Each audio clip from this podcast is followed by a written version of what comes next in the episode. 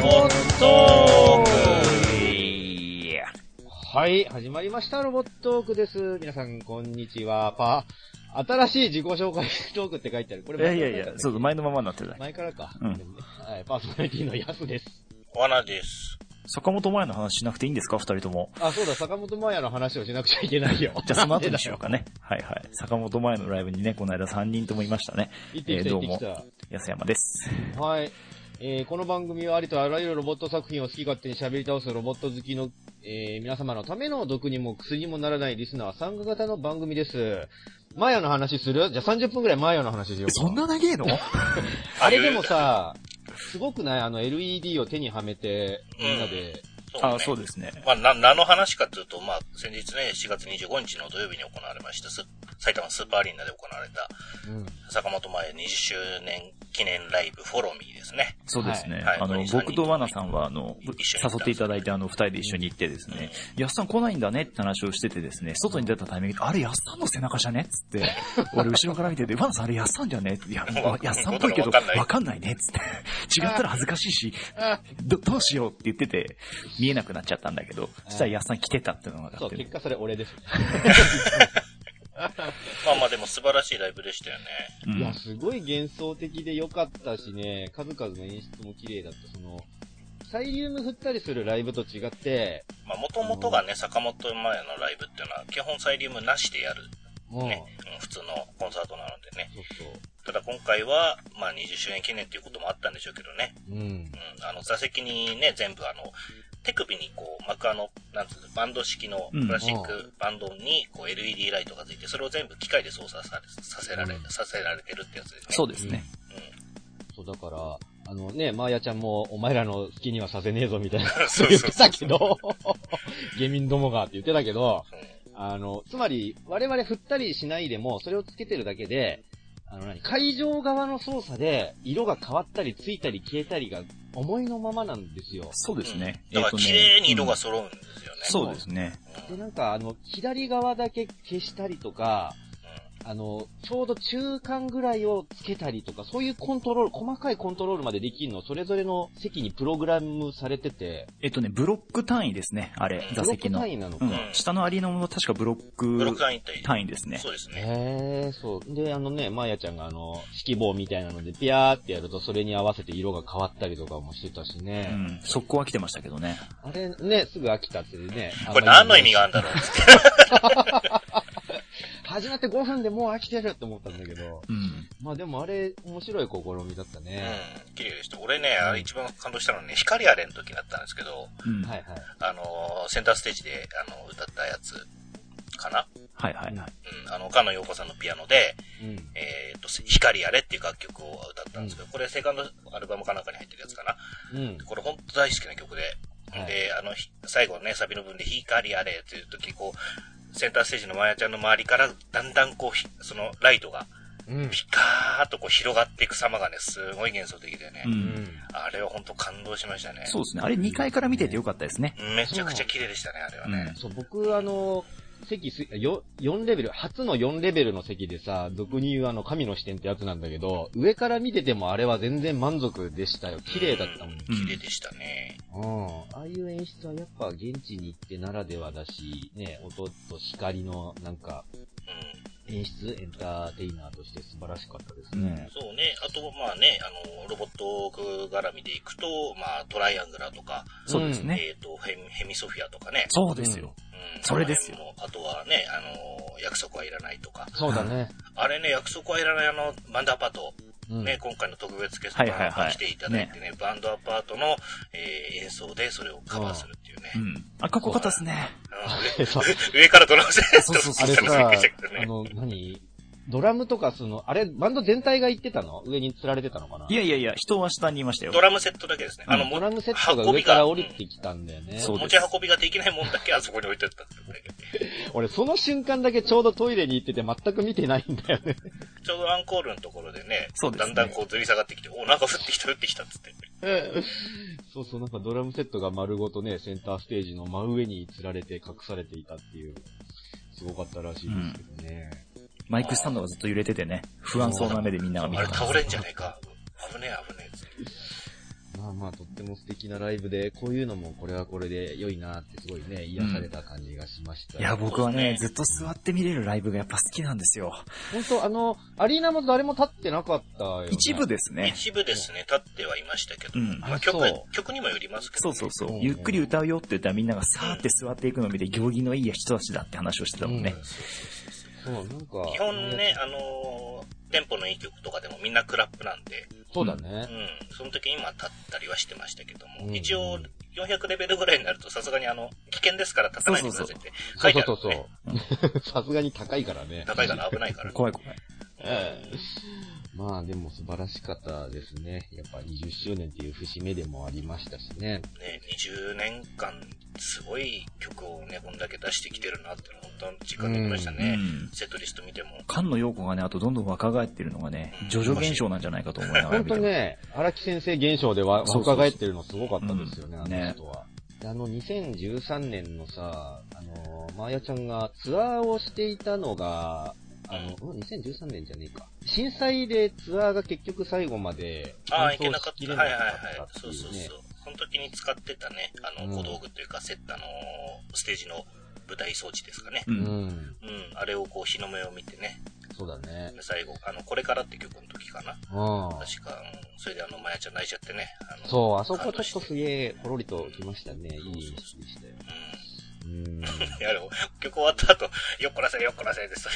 あの、片付けてる様も面白かったですけどね。ね。シューンってちっちゃくなってくるんだよね。そうそうそう。ああ、もうかかしちゃうのね。ううんん。うん。まあまあ、素晴らしかったですね。うん。うん、素敵なライブでしたよ。はい。えー、というわけでね、オープニングトークしてしまいましたけれども。あ、でね、僕ね、この間ね、アニソンクラブっていう番組のね、収録に行ってきたんですよ知って。る知ってる。はいはい。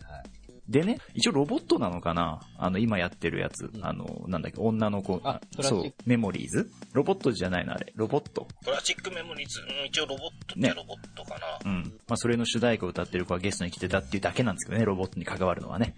うん、うん。っていうだけです。しかも初めてニコファーレに行きました。あれすごいですね。あの、周りをこうなんか、生米がこうビャーって回るのねス。クリーンがあってね。あ、うんえー。意外と狭いんだなとう思いなんがら見てたんで狭いですよ、そこね。う。うんあれ何本社にあるのニコファーレ。いやいやいや。うん。違うのか普通に。ベルファーレ旧うん元、あれ。元ベルファーレです。だから、そういうことかそういうことか。ファーレですよね。なるほどね。はいはい。そうね。まあまあそういうロボットもの絡みのライブにちょこちょこ行ったりしている我々ロボットオークメンバーでございますけども。えー、肝心のただいまお送りしている、えー、ロボットオークテーマですね。現在39回、ん？はい39そうですえー、39回の A 面。えー、奇数回はですね、お燃えろワンシーンのコーナーをお送りしておりますね。このコーナーは、えー、ありとあらゆるロボット作品の中から、このコーナー、このシーンが燃えすぎて鳥肌が立ったとか、このシーンにグッと来て号泣してしまいました、などの、えー皆さんからのお気に入りのワンシーンを送っていただいて紹介していく。あのー一応あれ言っといた方がいいね。今回ちょっと、あの、収録っていうかね、あの、更新期間が空いてしまったのは、ちょっとあのあ、それをー、ね、前回一応撮ったんですよね、一回ね。一回撮りました、こその、うわーわー、このそうそうそう回数をね。で、ちょっとあの、まあ、機材トラブルでね、収録できてなかったんですよ。1時間丸々喋ったんですけど、まあそういうことがあっての、結果その、そのままね、ゴールデンウィークに突入してしまって、我々のそのスケジュールもなかなか合わなかったりで、結果間が空いてしまって、まあなんか、不幸中の幸いだったのは、その一度話したことをいい感じに忘れてるっていうことかな。完全に忘れてるね、多分ね。なので、もう一回新鮮な気持ちで収録はできるので、その点は良かったかなと思っています。ただ同じことは喋れないです。そうそう。えー、じゃあ早速お送りしていきますね。えー、39回の A 面、えー、燃えろワンシーン。えー、今回のテーマは、えー、燃える一気当選多勢に無勢、えー、一体多数です。えーじゃあ早速お便りの方を紹介していきます。まずは、黒子大輔さんからいただいています。ありがとうございあます。りがとうございます。今回は参加できるネタが見つかりましたので投稿します。私は、あ一体多数の醍醐味はエース的なキャラが増票を蹂躙していくのではなく、エースが死を覚悟し、えーそこを死に場所と定め戦いに臨むシーンだと思っています。えーちょっとお題から外れたかもしれませんが、あというわけで私のおすすめは、近藤和久作、えー機動戦士ガンダム0079より最終巻、えーフレデリック・ブラウンが裏切り者の上官を道連れに、えー連邦艦隊に戦いを挑むシーンです。えー一騎当選の活躍はしませんが、ゲルググ短期で、えー連邦艦隊にビームライフルを向けるシーン、そしてラストのゲルググの弾劾が宇宙を漂うシーンが、あ胸熱です。ことでした。えー、じゃあ合わせてもう一通紹介させていただきます。マサさんからいただいてます、ね。ありがとうございます。はい、ありがとうございます。パーソナリティの皆さん、こんばんは。こんばんは。一気同戦無双キャラ、あー自分は漫画のガンダム、えーガンダムさんのあ隊長のザクさんを挙げさせていただきます。えー漫画の中で、えー隊長のザクさんは人はいいけど時代についていけず、えー悲哀漂うひ弱なかわいそうな方です。ある日、そんなザクさんが地球の最前線に左遷されてしまいます。最前線で待っていたのは絶望しきった同胞たち。お前の、ここで死ぬのを待つだけだという、えーここで死ぬのを待つだけだという仲間に対して、えーザクさんは前向きに任務をこなそうとします。すでにここでかっこいいのですが、あこの次の、えー回、しばらく時が経ち、形勢が悪くなるジオン軍、そしてザクさんを地球に送ったビグザム司令のもとに、あの連邦の白い悪魔が現れます。圧倒的な強さを誇り、ビグザム司令も殺されるまさにその時、あの隊長のザクさんが戻ってくるのです。手に3つのバズーカを持ち、背中には巨大な斧を、そして体中には無数の傷をつけて、えー隊長のザクです。という言葉とともに、えーもうこのコマだけで、あのザクさんが最強になって戻ってきたという説得力が、えー負ける気がしねえ自分、あまり、えーあまりにかっこよすぎて、本当に泣いてしまいました。というわけで自分はこの隊長のザクさんを挙げさせていただきます。とのことでした。ありがとうございありがとうごまざいます。はい、ありがとうございます。そうですね、漫画作品からそうですね紹介させていただきました。まず最初のお便り。えーと、近藤和久版のガンダムですね、0079。まあ皆さんお馴染みの方もいるでしょうけども、近藤和久版の、えーまあジオン軍のパイロットといったら、まあフレデリック・ブラウンですよ。うん。うん。僕もよくこれあの、連邦 VS ジオンで名前を付けるときにパイロットは必ずフレデリック軍曹とかにしてましたからね。うん。ゲルググに乗せたい感がありますよ、やっぱり。ね、言うても近藤さん版だからその派手な無双みたいな活躍とかは特にしないんだけども、その、もうほぼ負けが決定しているその、最終決戦の場において、えー、短期でね、連邦艦隊に、えー、特攻をかけていくシーンで終わるっていうシーンですよね。うん。この物語の先がね、決まっているけれども、そこをうん描いてくれてるっていうのもなんかね、うん。うんこの頃からずっとですよね、近藤さんの漫画はね。そうだねうん。特になんかジオンをよくそういう風に描くような印象がありますね。ん。うん、かっこいい。なんか、ああいうさ、あの、子供の頃はやっぱり、連邦が正義でジオンが悪みたいな。まあね、モビルスーツのデザインからしてそんな雰囲気もあるんだけど、うんうん。そういう、あの、見方をしてしまいがちだけど、こういうサイドストーリーを見ると、やっぱ戦争は双方にそれなりの事情があって、そのね、末端の兵士はそれなりにいろんなね、大変な思いとかをして、まあね、あの、命を散らしていったり、辛くも生き延びたりとかしているんだなっていうのを感じますね。そう、このフレデリック・ブラウンも最後ね、ゲルググがその残骸だけになって宇宙を漂っていて、その後の消息は不明みたいなね、余韻の残る終わり方をするわけなんですけども。うん。まあ今でもね、結構あの、復刻版とかでね、あの、出てはいるので、うんそうだね。読む機会はあると思いますから。うん。あの、これであれですね。やっぱこの絵を見て、なんだろう、キットを見たときに、ちょこちょこ文字とかちっちゃい文字とか入れたくなるよねっていうのが、ここからですよね。結構ね。そう。んあの、細かいパネルラインを入れそうそうとか、あと、ちっちゃいアンテナをいっぱい立てたりとか、したくなる。今度は和久版のガンダムね。この辺はなんかやっぱりあの、ね、近藤さん、和久さんが影響を受けたオトモ活移動とかのね、影響がすごくあるんじゃないかなって、うん。うん。うん、思いますね。なんかね、人物のね、描写の仕方とか見ても。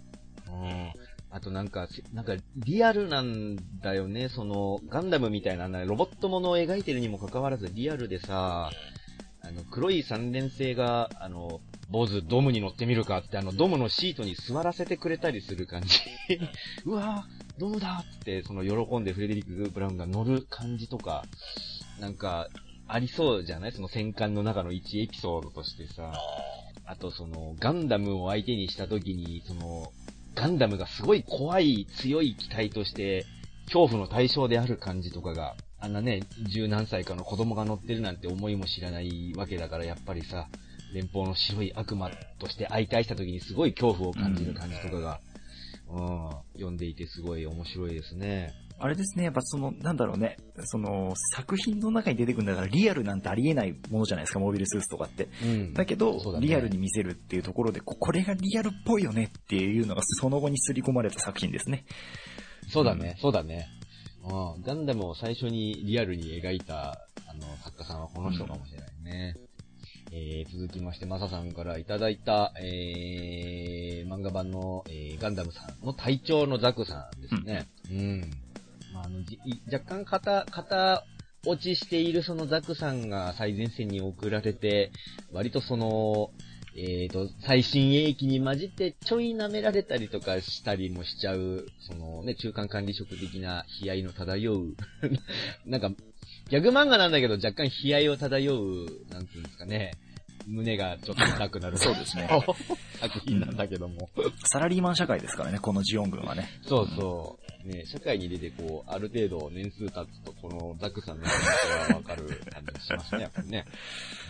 基本、描かれてるのモビルスーツだけなんですけどね、これね。うん。なんか社会の縮縮図みたいなものが確かにね、ある気がしますよ。ひょ表情がありますもそうなんですよ。ね。そうそうそう。あの、あのシンプルな顔になんか、引きこもごもを感じさせられるわけですよ、ね。ゲルググとかが配備されるとさ、なんかイケイケの若者だからさ、ちょっと、ね、ザク的には話がついていけないですよね。そうそう。でね、かっこよかったりするんですよ。体格もいいしさ、スタイル、足長いしさ、イケメンだったりするんだよね、やっぱしかもビームライフル出るからね。そう、俺たちビームライフルなんですけど、つあって、メンテとかいらないんですよね、つって。あジャムったりしないんだね、みたいな。そう、それでもね、持ち得る武器で戦っていかなくちゃいけないわけですよ。うんあそれで登場した姿があるでしょ。そうそうそうそう。隊長のザク。隊長のザクでそうそう。バズーカ3本こう束ねてそうね。。その頃はさ、なんかさ、そんなに持ってなくてもいい。いや、かっこいいけどさ、と思ってたけどさ、うんまさかね、その後の漫画版ではもっとバズーカ持ったザクとか出てくるとは思いませんでしたね。うん。そう、バズーカも、あの、なんつうの、有効な武器として見直されつつあってね、あんなに3本も4本も背負ってみたりとかさ、そう、G オリジンの中でも割と活躍してたりもするからね、ザク、バズーカ。やっぱ実弾よ、実弾。実弾のロマンみたいなのはありますよ、やっぱね。ヒルドルフと爆弾の人だよ、ワナさん。ほんとほんと。そう。そう、やっぱその、廃墟される感じとかね、弾切れの感じとか、体のあちこちにマガジンをつけている感じとか、やっぱ素敵ですよね。うん。だってビームなんてアイフィールドバレーですぐ無効化されてる。そうなんですよ。そうそう、ほんとほんと。そうそうそうだから今こそ、ね、実弾を見直すべきなんですよ、やっぱり。だから、だから。元旦がありゃあんなビグザムだってすぐ落としてたんですよ。確かに弾幕作ってね。まあ、こういうね、ギャグ漫画の中にもそういうなんか、かっこいいシーンというのは確かにあるわけですよ。でね、このね、両作品とも、ガンダムが怖いんですよ、両方とも。超強いの。敵から見たのってこんなにね、やっぱね、怖いもんですよね。やっぱジオンサイドから立つと、その、連邦のラスボスって言ったらやっぱガンダムなわけですよ。うんだから早々に出会ったらなんかもうそれが死に直結しちゃうみたいなイメージがやっぱりあって、まあ恐怖の対象ですよね。ゲームでやっててもガンダムに出会うとビビってしまいますしね、なんとなくね。まあその逆もしかりでね、なんかね、連邦から見たシャアってやっぱすごい強敵じゃないですか。そうだね。すごい存在。そうですねまあそうだねいるわけで。うん中の人は下手でだって知ってるそうだね僕たちだからなんとなく大丈夫なだけなんですよ、多分。うん、そうそうそう。そう、あそうだね実夫かな際連邦の一兵士で、戦場でね、赤いモビルスーツに出会ったりしたら、ね、そりゃ、パオロ艦長でなくてもに逃げろって言っちゃうかもしれないですよね。僕らだとね、いや、よかった、ジョニーじゃなかったって思うかもしれないけどさ。あの、マスク被ってる方だ。よかった。よかった。面白い人の方だ。あいつ右とか見えないぞ、きっと。つって。はい、えー、というわけで、えー、黒子大輔さんからは、あー近藤和久版、えー機動戦士ガンダム、えー0079よりフレデリック・ブラウンの、えーラストシーンを、えーマサさんからは、ガンダムさんより、えーザク隊長さんが戻ってくるシーンを紹介させていただきました。続きまして、次のお便り、本田さんからいただいています。ありがとうございま。す。あー、これも熱いなえー、皆さんこんにちは。こんにちは。えー初投稿です。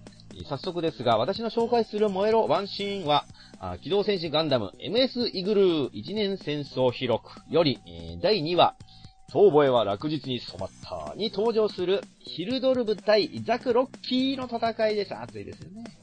えー最初の圧倒的な火力から、あスモーク3分、そうそう、スモークディスチャージャーを有効に使ってますよ、このシーンね。えーからの変形、えー手法によって、えー煙がなくなるシーン、えー見た目とは裏腹にアクロバティックに動いたりと、ザク相手にはもったいないくらいのシーンばかりです。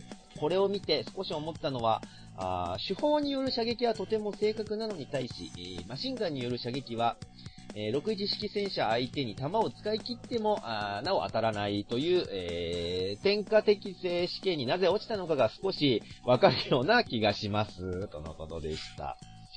えー合わせましてもう一つ紹介します。大根煮るのスキー、に大根煮るのスキーさんからいただいています。ありがとうございます。パーソナリティの皆さん、こんにちは。大根煮るのスキーです。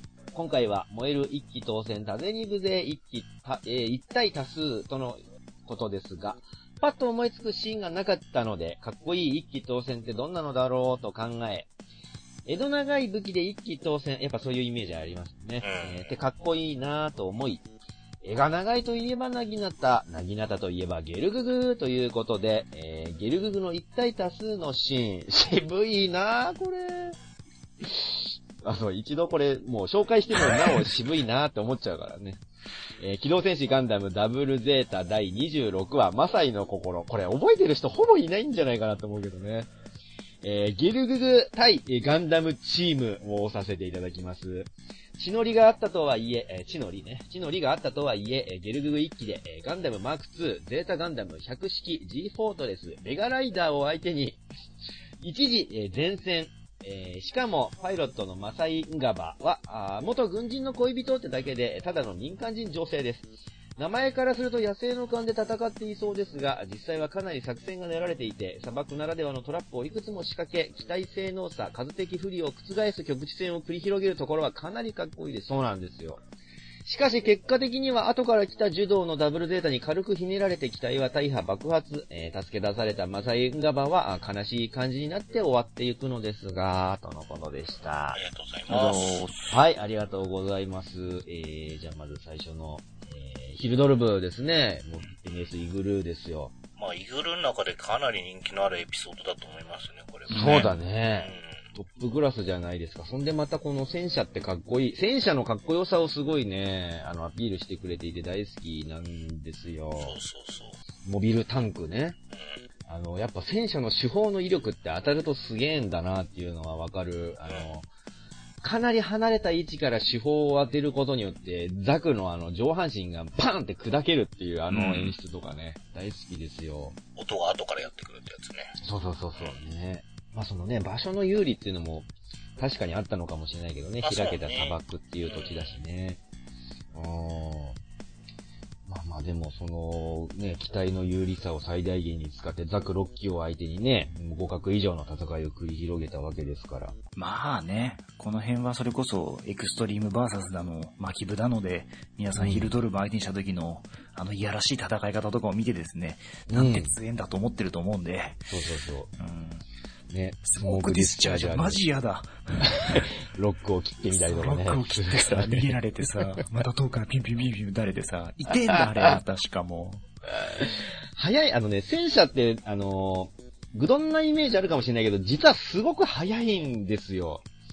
車両だからね、あの、すごい速さで縦横無尽に、思ってる以上に駆け回れて、実際のね、リアルでのね、自衛隊が使ってるような戦車とかでもめっちゃあ、そう速いからですね。早いですね。そうそう。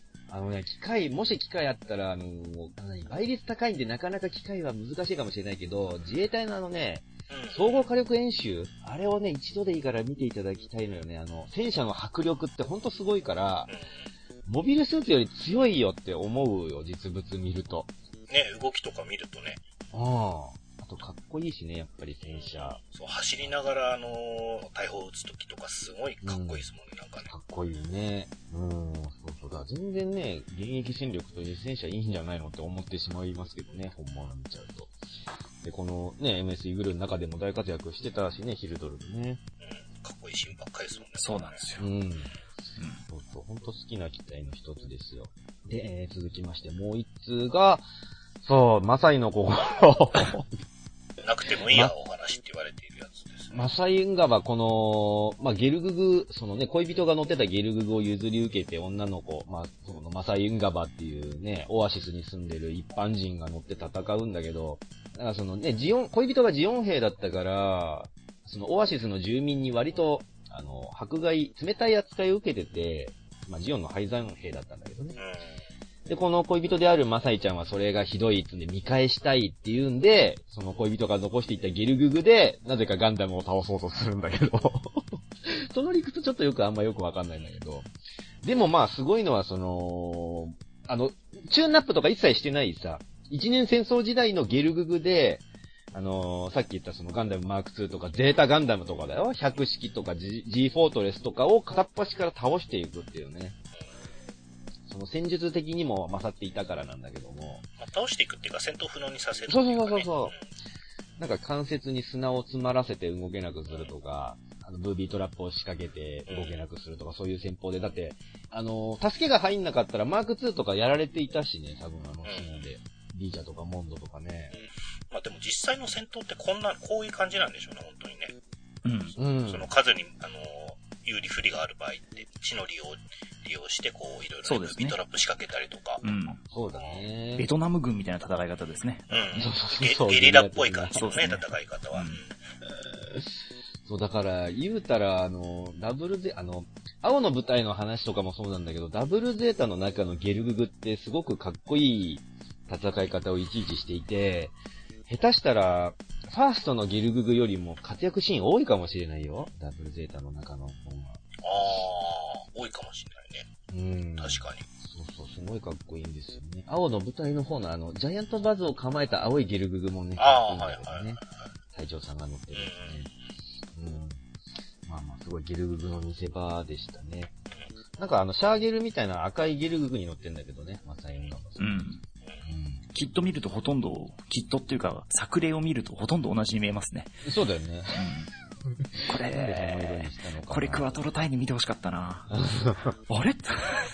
俺の？あ俺のやつ、え、一機しかなかった？あれ？あれ？二機あったのかな？みたいそうそう、だからいろいろその深読みする人もいたりして、あの、シャアが乗らなくなったシャアゲルがその後払い下げられて、青の舞台経由でこっちに回ってきたんじゃないかみたいな。誰も乗りたくなかった。お前お前乗っていいって、つって、上司に言われてさ、いやいや、僕、ただ長いのとか、ちょっと恥ずかしいとか言われて。あ色塗るかつって。なんかでも色塗ったら怒られそうじゃないですかみたいな。やめとくかみたいな。かわいそう。かわいそう。赤い彗星なのに。まあでも作中のね、活躍はかっこよかったわけですよね。シャーゲルよりかっこいいかもしれないですね。シャあのね、シャーゲルより強そうに見えるよ、この回だけ見ると。そうですねうん。ガンダムを、ガンダムを追い詰めてますからね。うん。仕上げるただエルエルメスの後ろにくっついてただけだもんね。そう。大差。いつも片腕切り落とされて、あの、とんがり帽子のところにぶら下がってるイメージがね、ありますからね、シャーゲルの方はね。ほんとこの番組のシャアの扱いひどいよね。ひどいですね。いや、これもまた愛ですよ、シャーゲル。本当かな？はい。はい、というわけで、えー、本田さんからは、MS イグルーより、えーヒルドルボ大根ニルノスキーさんからは、ダブルゼータガンダムより、えーマサイの心に登場した、マサイガバ用のゲルググを紹介させていただきました。はーい。はい、えー、次のお便りは、スカルハートさんからいただいています。ありがとうございますありがとうございます。えー、お三方こんばんは。こんばんは。えービルドファイターズは楽しいまま、あー G レコの方は最後まで、えーわけがわからないまま 終わりそうな状況ですね。さて、さて、今回のお題、一気当選ですが、えー複数可能とのことでしたので、それならばこの作品はどうでしょう？あー僕、これも大好きな作品ですね。クロスボーンガンダム鋼鉄の死人より、最終決戦の7名で木星圏へ単独殴り込みのシーンではないでしょうか。圧倒的な戦闘力を持ちながらも数に押され、えー一人また一人と散っていく様は、えー少数対大多数の醍醐味ではないでしょうか。えービルドファイターズでの動くクロスボーンガンダムの活躍を見るとますます映像作品で、えー見たくなりますよね、とのことでした。次のお便り、ジプシーさんからいただいています。ありがとうございます。ありがとうございます。はい、ありがとうございます。えー、皆さんこんばんは。こんばんは。今年燃えるライブチケットに当選したのは、札幌と横浜と野音です。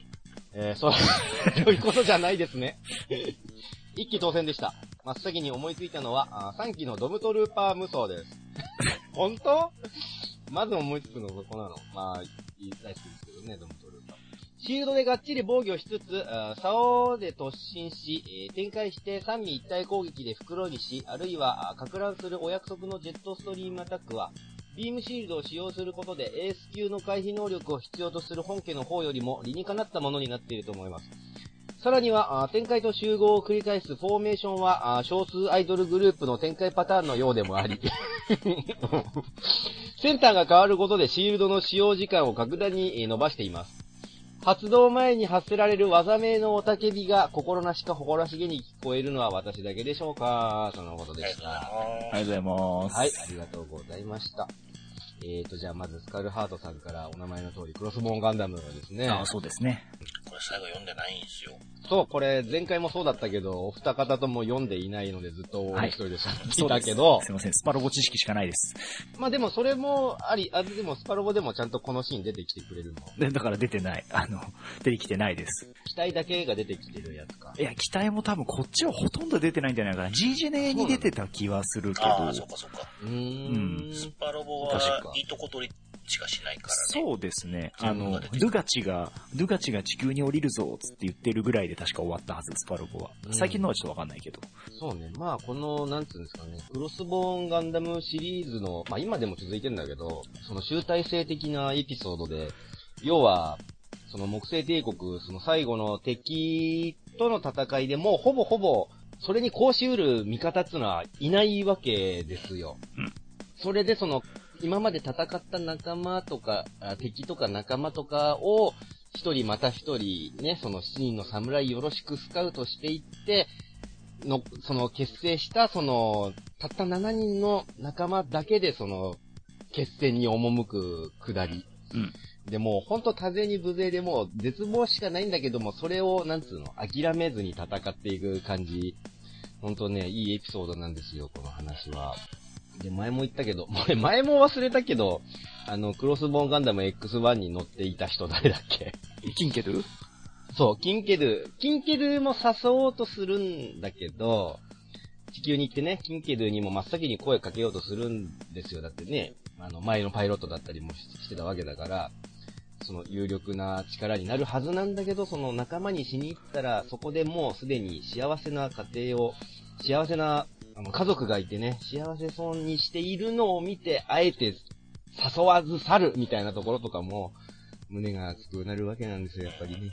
そう、そんで、その絶望、もうね、一気、一気ずつ仲間が一人また一人と倒されていってね、最後自分だけしか残っていない、その絶望的状況で、これもう、ダメじゃないの、この状況っていうところからの起死回生とかが本当に熱いんで、あの、クロスボーン好きな人は、機体かっこいいなって思った人は、もうその、期待通りのストーリーが描かれているので、ぜひ読んでほしい作品ですね、クロスボーンね。ね、あのー、ビルドファイターズでもね、動くエクサン見れましたからね、フルクロス。そうですねほんと。ほんと、フルクロス。持ちうる、あのークロスボーンガンダムフルクロスの持ちうる装備でできる、できる、あの、戦いをすべてしているから動きを。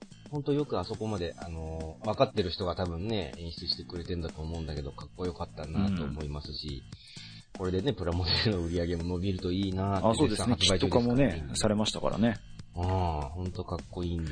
そうそうそう。しかも中の人がね、タターン A だったからね。月光賞つかなかと思ってたよ、あれ。ああ、そっか。ああ、うん、そっかそっか。爆組さんでしたね、これはね。そうですね。そうだね。そうだね今回ガンダムドライバー多かったですからね、声優さんね。そうそう。その辺も何気ににやりとさせられます。うん。うんはいはい。えー、続きまして、もう一つ。ジプシーさん、ドムトルーパー、シードです。えっとガンダムシードデスティニーそうですね。ですね。うん。まあ、ドムトルーパー、この無双シーンっていうか、まあ、無双シーンしか出てないみたいな感じだよね。うんこのシーンしかないみたいな、うんほぼほぼ。あとは最終決戦でちょこっと顔見せたかなぐらいそう。ですね。ジェットストリームアタックってちゃんと技名を言ってくれるところも、ふむふむって感じなんだけど、うん。その、ビームバリアでなんか、あれ胸から出てるやつかな？あの、全身を、あれはシールドだっけ？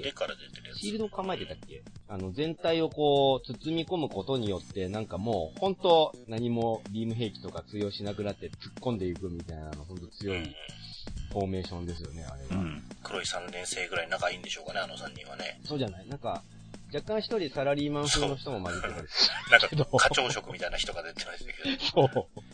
あとひ一人は、なんか眼帯してたりね。あれ、眼帯してる人が女の人だっけそうそうそうそう。そうだね、最長あー、これはうん3人の中でいろんな関係性を持って分かれるパターンだな。ああ、いや、なんかな、あの、なんとかクラッシャー的な感じになってしまうのかな。えよくあのバンドが分かれる理由に音楽の方向性の違いっていうけど、実はみたいなさ、うん。3年後に結婚しましたみたいな年賀状届くパターンだよ、これ多分。ほんとね。そんなにキャラ立ってないと思うけど まあ、ドムトルーパーのかっこよさを見せたかったシーンかなって気がしますけどね。そうですね。ザク出したし、グフ出したしドム出すか？ドムみたいな。出すかみたいな。うん。そうだね。なんかその、新しい、まあ、ビルドファイターズでもそうだったけどさ、かっこいい、まあ、ザクのね、バージョンアップでかっこいいザク、グフのバージョンアップでかっこいいグフみたいなのが来たら、今度はかっこいいドムも見たいですよってやっぱね、うんどうしてもなっちゃいますよ、そらね。うんまあ、。しっかりでも、うんドムでしたね、これね。そうですね。うん。ドムトルーパー僕キットも買ったんだけどね、やっぱドムって、あの、いつの時代でもかっこいいんだなって思ったし、シルエットがドムっぽいからやっぱりかっこいいんだよね、うん組むと。立体になるちょと、ね。っとスタイリッシュになってますね。だからね。そうだね。うん。顔のあたりとかもね普通のドムと比べて、ね肩のあたりとかもね。うんそうそうそうそう。うん。やっぱドムと名の付く機体はいい。ドムの系譜っていいなって思いますよ。うんうんまあ、ビルドファイターズドライもね、第1話で超かっこいいドームをグリングに動かしてくれましたからね。うん。まさかまさか中から出てくると思わなかった。そうまさか中からガンダムが。あれ実際に作ってる人もいたからね。いましたね中にうんちゃんと仕込んでね。9キットのドームがでかいからね、あれができるんですよね。うん。でもあれ見つけられなかったらどうなんだろうね、あれね。ホットドームだったんじゃ最後まで。壊れなければ。なんかまた横の別の機体を選んだりとかしてたらね、全然、ストーリあ、ーが確かにね。何があったんだっけなな、あれ。もう忘れちゃったけど結構な機体がいろいろ並んでたよね。爪が、なんかかっこいいから俺はゾックにするぜとかさ。なんかもう、もっとすごい憲法になってそうだけどね。やりかねないからやりかね、爪、爪で左右にこう打ち込むみたいな行動をしそうだから。やだね。ビルドファイ菩薩ターが賞。視野機がゾックってやだね。新しい、新しい。みんな分かってんじゃん、つって。わかんないよ。でも、あのー、セイ君のことだから、そういうこともあろうかと、全機体に仕込んでるからね。こんなこともワンチャろうかと。ン中から出てく全るから部。ビルドバーニング入ってるな、そこに。実はパーツがないですよ。全部バラしたら中からいっぱいボロボロ落ちてやパーツが出てくるみたいな。そんなに良いシュートなのこんなこともあろうさすがです。そ れ、手品師がよくやるでしょ。そうだね、そうだね。全部に入ってるっていうね。はい、えー、ということで。そうそう、最後はあの、ドムトルーパー3人衆は、最終決戦でも誰も死ななかったんだよね。そこもあの、シードの方の3人娘と違って、こっちは生き残んのかよ、みたいな。ディスティニーはあんまり死んでないですよね。西川くんぐらいじゃないですか、死んでんの。そうだ。ね。うん。うん。まあもうお役ごめんってことでよかったんじゃないですかね。そうですね。どんどん活躍させたし。うん。そうだね。はい、えー、というわけで、えースカルハードさんからは、あクロスボ、クロスボーンガンダム鋼鉄の7人、ね、フルクロスが、あ違うわ、えっ、と、その7人が木星系に殴り込むシーンですね。えー、続きまして、ジプシーさんからは、あーシードデスティニーよりドムトルーパーのジェットストリームアタックからの無双シーンを紹介させていただきました。えーと、次のお便りはですね、えー、木星帰りの農家さんからいただいてます。ありがとうございます。はい、ありがとうございます。えー、お三方、なんじゃとてとじゃあ、とて、はい。あの、これは前回もこんなテンションでしたので大丈夫です。えー、G レコついに最終回を迎えましたね。はい。私は、えーまだあの物語の着地地点の解釈に悩んでいます。そうか解釈しないでいいと思います。その、もやっていう感じで良いのだと。そうですね。すべてはオーガニックな力のおかげです。オーガニック的な何かです。そう。えー今回の燃える一気当選多勢に無勢一体多数ですが、あ多勢に無勢をピックアップして、えー、あーこれもいいね。劇場版ガンダム00の最終決戦を挙げます。地上に侵攻するエルスと地球連邦との戦いですが、戦力、そう、毎回ここで若干吹いてしまうのは、戦力差が1対1万なんだよね。戦力差っつうかもうやる前からわかるだろうって感じですけども、えー圧倒的な状況の中、ボロボロになりながら戦うソレスタルビーイングや連邦軍やグラハムさんたちはとても熱かったですね、とのことです。続きまして、みたらし団子虫さんからいただいています。ありがとうございます。あ、これもいいですね。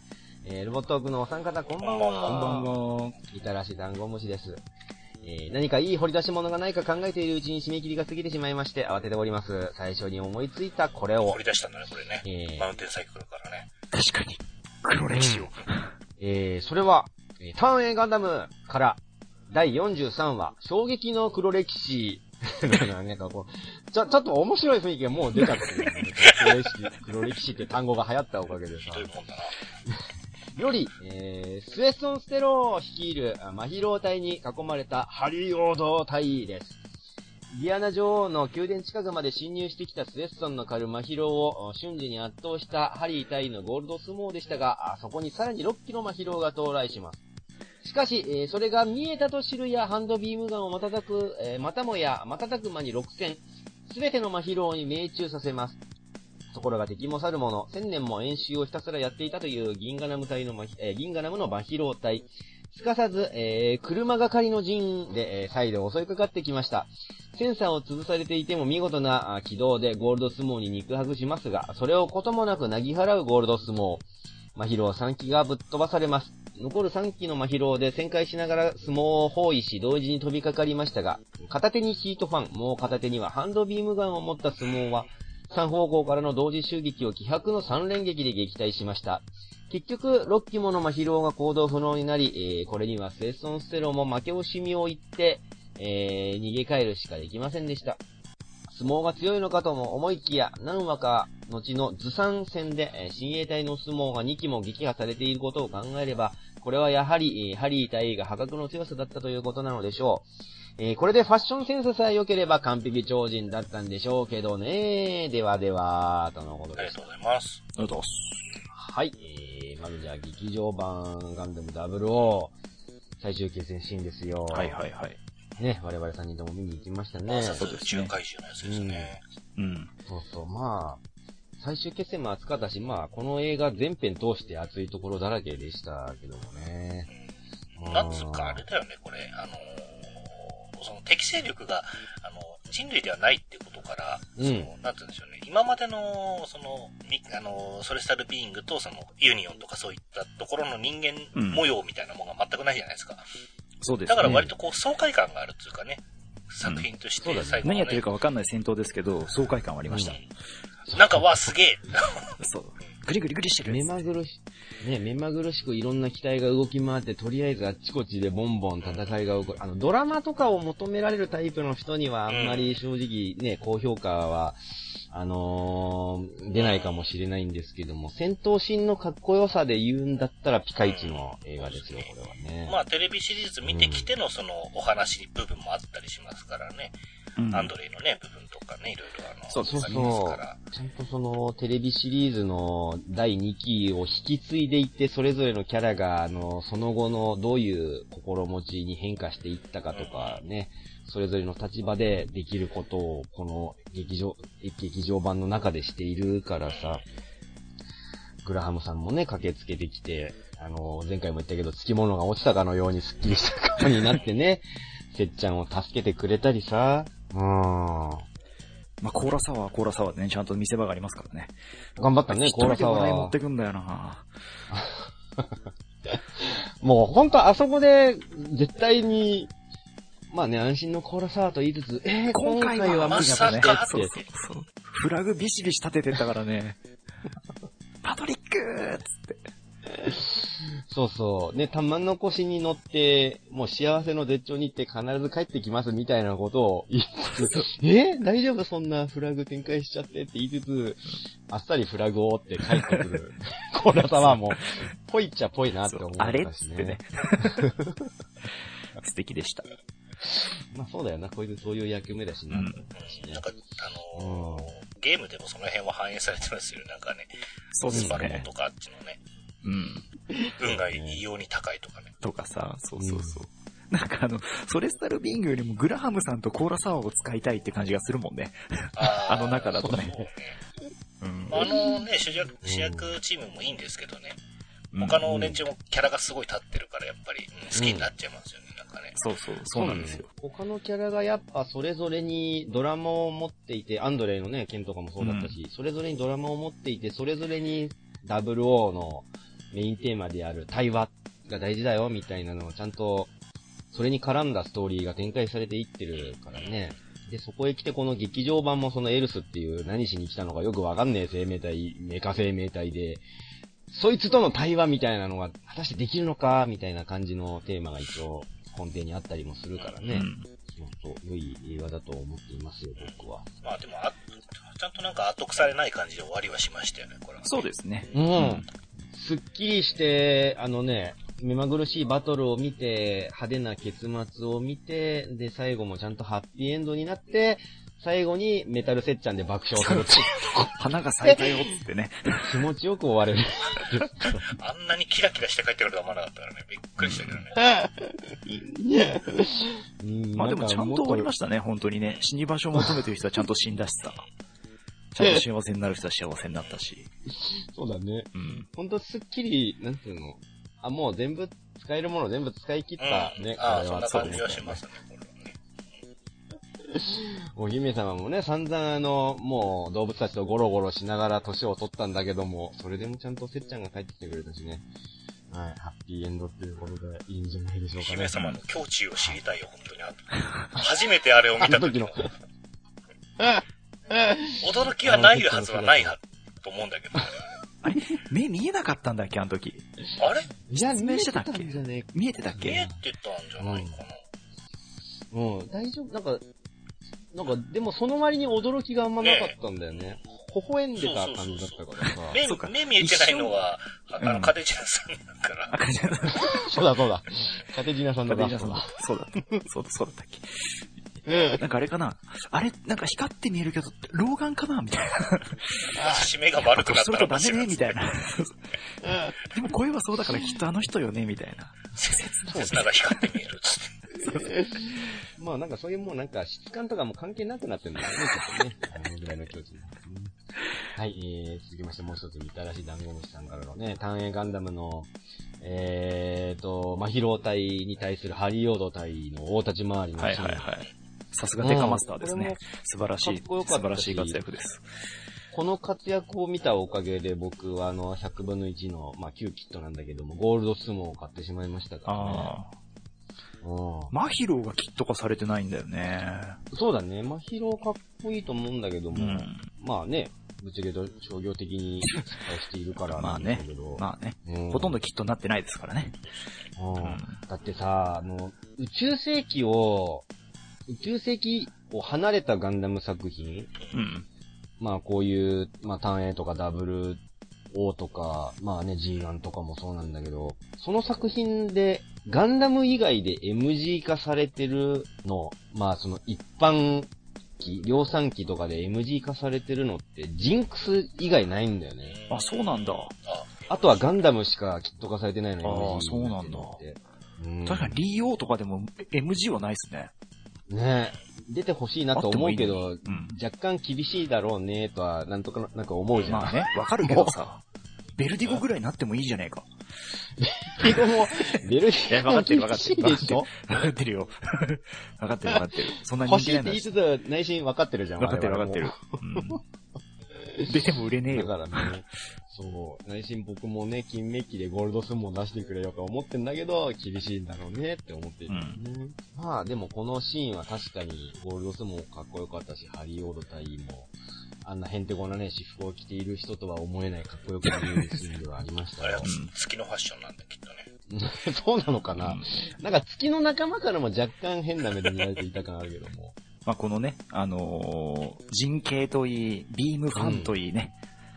信玄対剣士をね、ここでこそうやってくれたわけですから。そうなんですよ。その、ね、前一度撮った時の収録の時も言ったけど、この車係の陣とかさ、あと、音大将とか、あと、まあね、ゴールドスモーのあのビームファンは実は軍配をモチーフにしてたりとかして、やっぱそういう和の要素が若干入ってたりするわけですよ。うん。ね、銀河ムな、銀河ナムも思いっきりね、日本かぶれしちゃってますしね。そうですね、日本刀持ってますからね。そうそう。最後、常にね最後対決してましたからね、日本刀で。そうですね。なんかファーストガンダムでさ、フェンシングで戦ってたのにさ、突然さ、ターン A でさ、ガンダムの歴史はこれで終わるっつって日本刀で戦ってんだからすごいもんですよ。結果歯折れて負ける。ちょっと面白い。なんだこの糸は あんだけガンガンガンガンやってて歯折れるってちょっと面白いけど。そうね。まあまあでも、あの、あのシーンからラストラストシーンにわたるエピソードは、うん。いい最終回だったなと思いますね。うんねそうそう。だからこうやって時代が経つとね、G レコもあれはあれでって思える時が来るかもしれないよ。最後の最終決、最終回とかもそうだね。ガンダムエイジもそのうちね、あれは良かったって言ってくれる人が出てくるよね。うん、それはどうだろう。あ、なんでよが、エイジはね、最終回に行くまでのあの流れは悪くなかったんだよ。だから最終回の1個前で終わればいいって話でしょ？結局。ほんとほんと、最終回が台無しにしてるだけで、ちゃんとビルドファイターズも出てきたじゃないか。面白い人が乗って。そう。出てきたんだよね。ほんと、あれで若干救われた感はあるけど。そうですよ。。ここれ何の期待だろうってみんなが思ったかもしれないけど、ね、ちゃんと活躍、活躍？うん、活躍はしてないけどね。うん。ちゃんと中の人が活躍してただろ？まあまあしてたけどね。面白い位置づけとしてね、活躍はしてたけども。そうそう、そうね。ガンダムエイジと V ガンあたりのあの、敵機体あたりはちょっとあの、その機体のし、あの、ビジュアルの下に機体名を入れてほしい感はちょっとあると思うんですよ まあ確かにね。確かにわ。かりづらい。えい、うん。V ガンはね、まだわかるんだけど、エイジは全然わかんないね。色違いなのかなと思ったら違うやつだったりするからね。そう、俺もエイジ1、2、3以外は敵機体一切名前忘れちゃってるもん。うん。確かに。あと変な安全第一のヘルメット被ってる機体があったなぐらいで、ね。強強いられてる人ね。そう。あと一切忘れてしまったな。まあまあ、その中にあって、ターン A ガンダムの機体はどれもかっこいいなっていう話ですようん。そうなんですよ。うん。あの、ま、そのマヒロもそうだし、バンディットとかもね、うんぜひあの、バンプレでもいいので、キット化してほしいなとはね、うん思いま。すね。はい。というわけで、木星狩りの農家さんからは、えー、劇場版ダブル、えー、劇場版ガンダムダブルオーの最終決戦を、いたらしダンゴムシさんから、ターン A ガンダムより、えー、ハリオード対の大立ち回りを紹介させていただきました。まだ時間大丈夫かな？ギリ。はいいけるかね？うん。最後のお便り行きましょう。次のお便りで最後ですね。えー、最後のお便り、グラさんからいただいています。ありがとうございますありがとうございます。えー、こんばんはこん。ばんは。家族でスキーに行き、えー新品で購入した子供のスキー板をスキー場に忘れてきてしまい、ゆ行方不明、えー MIA にさせてしまい、えー家族に白い目で見られているグラです。えー自分が今回推したいのは、ビルドファイターズの最終回、あの、前作の方ですね。から、えーラルさんと師匠の登場の一連のシーン、えー、チンアン、久々にあれを使うぞよっしゃーでの暴れまくる二人のシーンです。そうですね。えー、相手がパチモンとはいえ、デタラメな強さに、えー、子供の開いた口、グラさんのね、お子さんの口が、あー開いた口が塞がらなかったのを覚えています。えー、何度見てもいい最終回ですよね。えー、読まれる頃には、あービルドファイターズトライも終わっているんだろうなーとのことでした。ありがとうございます。ありがとうございま。す。はい、ありがとうございます。まあ、トライも、あの、気持ちのいい着地はしてたし、すっきりした終わり方だったけど、厚さで言ったらやっぱこの前作のビルドファイターズでしょね比べちゃうとどうしてもね。うん。うん。あの、なんつうか、やっぱそれまでに登場したメンバー総出演で一つの困難とか敵に立ち向かっていくシーンってやっぱ熱いじゃないですこれもか。劇場版ダブルに似てる感じはありますよね。うん展開としてね。しかもアーバオアクーが舞台みたいなのってさ、もう燃えざるを得ないわけですよ、ガンダム好きとしてはそうね。ね。ここにあのね、まあ、父ちゃんのパーフェクトガンダムとかももう、熱いんだけど、もう泣いちゃからねうんだけど、もうそれです、もう多勢に無勢で敵がすごくてピンチって時に、あのーなんつうの、ただの賑やかしじゃない、そのラルさんと、あの、師匠が登場して、やっぱ強かったんだっていうのを見せてくれるっていうのはやっぱね、いい演出ですよね。うんグフ R35 とマスターガンダムですね。そうですね。そう。マスターガンダムもなんかちょっとこうね、少しこう手が加えられていて、うん。うん。金、金色のこう肩と、ね、そうですね。半分ハイパーモードみたいなね。かっこいいんだ、あれ。そうそう。前の収録でも言ったけど、あの、久々に使うぞってことは、あの二人は組んでしょっちゅうあれをやっていたってことですからね。ね、ぐるぐるあの、ヒートロードでぐるぐる回したりエキシビジョンとかきっとあったんですよ。きっと。そうなんかね。多分。まあなんか梅原とさそう、そうなんかが組んで試合するとかあるじゃないですか。うんきっとそういうのでやってたんだよ、あれを。そう、あの、敵のね、モックも割となんつうか、やられキャラとしてはいい機体で、量産機の雑魚機体の象徴みたいな、もうシンプルイズベストみたいな機体だけどもね。うん。そう、あれも、あの、ハイモックの方が今キット化されていて、あれもお値段お安めで、しかもキットとしてはすごいいいんですよね。すごいですよ、こいつ。今僕も持ってますけどね。ほんとゴリラみたいな体型しててね、面白いですよ。どう改造しても多分生えると思う。いろいろ遊びが広がりそう。あれの、ベアッガイさんとかもそうだけど、このハイモックとかもね、いろんな遊び方ができそうで、うん。この間、秋葉の、あの、ラジオ会館にある家サブかなんかで、その模型コンテストがあって、で、その、ハイモックを使った改造みたいなのでね、いろんな改造をみんなしてて、そうですね。今はグリモアといいハイモックといい、あの、模型師が率先して、あの、みんなで改造を持ち寄りましょうみたいなのやってるんで、ねそのおかげもあってね、みんないろんな作例が見れるんで、もうみんななんかもう、面白い改造をいろいろしてますよ。うん。うん、そういう遊びの幅を広げたって意味でも、やっぱりビルドファイターズは良い作品だったなと思いますし。そうですね。ガンダムは自由ですからね。ほんとほんと。うんだからあんなね、あの、女の子の形をスーパーフミナ出てきちゃう。スーパーフミナ。しかもキット化されるみたいな。ガンプラは自由だと言ったが、あれは邪道、つってた。まあね、まあキット化される以上我々も買わざるを得ないわけであと、そ素材にこだわってほしいですね。そうですね、やっぱりね、お高くなるんでしょうね。武装新規みたいになっちゃうんですよね。う んだってデザインしてる人も同じだしそうですね、ね。中の人ですからね。やっぱこの人なんだって思ったしね。またそのグラさんみたいにね、その、ガンプラ世代のお父さんと、その今そういうアニメを楽しめる、ロボットアニメを楽しめる子供が一緒に見てて面白い作品としてでもすごい価値の高いアニメだったわけですよねそうで。すね。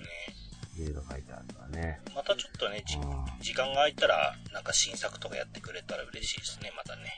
そうだね。なんか、続編とか OVA みたいな噂もなんかちらほら噂レベルで出ていたりするけど、うん。ねこれのトライのあの終わり方だけで、なんか終わらせちゃうのはもったいないよね。まだあれアンダー勉強して19のトーナメントだから、今度オープントーナメントに出てね、そうそうそう世界規模でやってくれたらまた面白いかなと思いますけど。そうですね。そうそうう。ん。あの、世界君のしょ、あの、世界君の師匠の正体が何だったのかとかも結局はっきりはさせないままだったからね、そうですね顔しかまま本人でしたけど。ドモンの顔でしたけどね。本当に本人なんだけど、本人なの？みたいなのとかね。のコスプレをしている人かもしれない。人かもしれないですからね。そう。CV ついてなかったですからね。そうなんだよねこれ関さんだったらいけると思うんで。日本に。ワンチャン出て欲しかったけどね。うん、ゲスト出演してね。そしたらでも本当に本人になっちゃうからな。そうそうそう。はい、えー、というわけで、えー最後のお便りグラさんからは、えービルドファイターズ1作目の、えーラストバトルシーン、えーラルさん、ラルさんと師匠の登場のシーンを紹介させていただきました。えー、じゃあ早速、えーこのままエンディングの方に突入しましょうかね。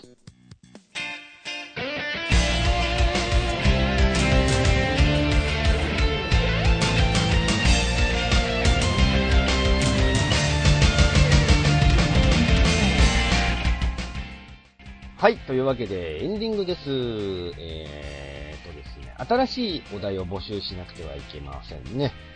えー、というわけで、お題なんですが、次回は赤といえばシャアです。えー、じゃあお題の方、和ナさん、お願いします。うん。あの、久々の色シリーズ。久々でもないんかな。まあ、おなじみのね、色シリーズで、まだやってない色を探しましたら出てきました。えー、オレンジ色。これはやってない。うん、だって割と少なそうなイメージ。そうそう。そう探すと少なくないんだけどね。結構ポコポコ出てくるんだけど、オレンジ色のロボットといえば、ということで、えー募集してしまいます。はいしかもこのなんか若干数少なそうなところに、さらにお題潰しをしてしまうからね。いいですか？お題潰ししちゃって。はい。俺、例えばということ俺で。前回なんて言ったか覚えてないんだよそう、僕ちゃんと覚えてるんだ、メジャーなところを挙げといてるから。俺、安山さんのは覚えてんだよね。俺ね、前回のはね、ちょっと、お題潰しすぎるなと思って、ああ、あじゃあやめますか。の話本編でしたいとああ、思ってなるほど、ね。あ別のにしますはいはい。あ、そう、じゃあ、僕は、あの、もう、空気を読まずに、それ言っちゃうのみたいなの言っちゃいますね。はい。オレンジ色の機体といえばですね、えーガンダムシードよりミゲル・ハイマン専用モビルジーンですね。はい。オレンジといえばこの人だしね、まあ、情けということでもう一機も残しておくけども、まあ、この人でしょうってことで、キットも買ったし、そう、きっとあの、キットは一緒だったかな？色変えだけかな？あの、MIA、モビルスーツインアクションの方が武器張りが変わってたりとかしてね、十分楽しめたわけですよ。はい。かっこいいオレンジ色の機体ですね。ということで、ワナさん。俺どうしよっかな？オレンジ色でしょ？うん。あ これ、ワナさん持ち込みのおー、そう題はなんだよね。なんか、潰すのが、うん申し訳ない感じがするんで、安山さんちょっと先行ってちょっと考える。あ、わかりました。うんえっ、と、僕はですね、前回言ったのはちょっと、前回ね、あの、し収録の時言ったのとは別のにしますんで、うん。あの、ですね、SD ガンダム三国伝でも大活躍をしていたですね、うん。リグシャッコーですね。なー、あ、思い出した俺何言ったか。思い出したでしょ？思い出した。作品かぶっ、ちゃんとね、そう、作品を一緒の、一緒だよってこうね、感じしたんですはい。え、三国伝の方のリグシャッコ三国ではリジュシャッコーだから別人ですね。ああ、はいそっか。あの、ビームファンっていうのと、扇っていうのと、リジュとリグっていうのに引っかかったっていうことをですね、一番演者としてふさわしいであろうリグシャッコーがちゃんと演じていたあの、シャッコーですね。うん僕好きなんですよ、でも、あの、シャッコー。普通にね、普通にシャッコー自体が好きなので、はい。リグシャッコーでオレンジお願いします。ということで。思い出した？思い出した？あ。思い出したけど、あの、別の言いたいんですけどね。どうぞ。ここで言わないとこの番組は一切来ないであろう作品からちょっと、お、はい。えっ、と、リンネのラグランジュから、ウォックス・イグニスですね。ああ、はい。はい。あのかしこまりそういうことか。かしこまりそうだね麦波みが乗ってる機体ですね。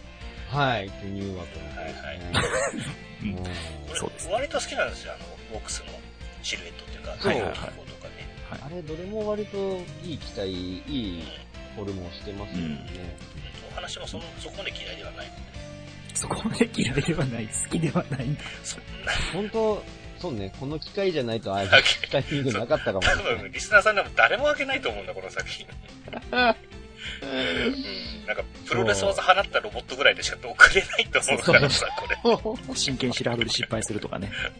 あまあ、綺麗なジャーマンとかやってましたけど、そう、綺麗なブリッジでしたね、あれはね。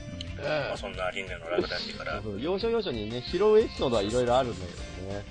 そうですね、はい日産とかね、日産関わってるのもなんかいろいろね、あったんですけどね。エロいパイロットスーツとかでもね、前あげた気がするけどさこういう時にしかあげられないっていう作品もなんかかわいそうだけど、はい。ボクスイグニスでもね、特中に出てきたの変なエナジードリンクみたいなやつちゃんと発売されたりしてた。からね。うん、町おこしは失敗してましたけどね。鴨はい、川というわけで、いえー今、我々が挙げた以外のオレンジ色のロボットをね、あ、で、一個、一個そうすると、復活したんですね、ワナさんのやつがね。前回のやつがね。そうか、来るかな？ああ、そうだね、そういうことだね。うん、来るかな？うんえー、というわけで、じゃあ、宛先の方お願いします。はい、えー、メールアドレスメールドットロボットカットマーク gmail.com mail.robotk.gmail.com gmail.com の方までメールをいただくか、もしくはブログのコメント欄から投稿をお願いします。えー、お便り期限は、えー前回5月31日って言ったんですけど、そのままでいいですか？大丈夫ですか？はい大丈夫ですはい、じゃあ5月31日までです。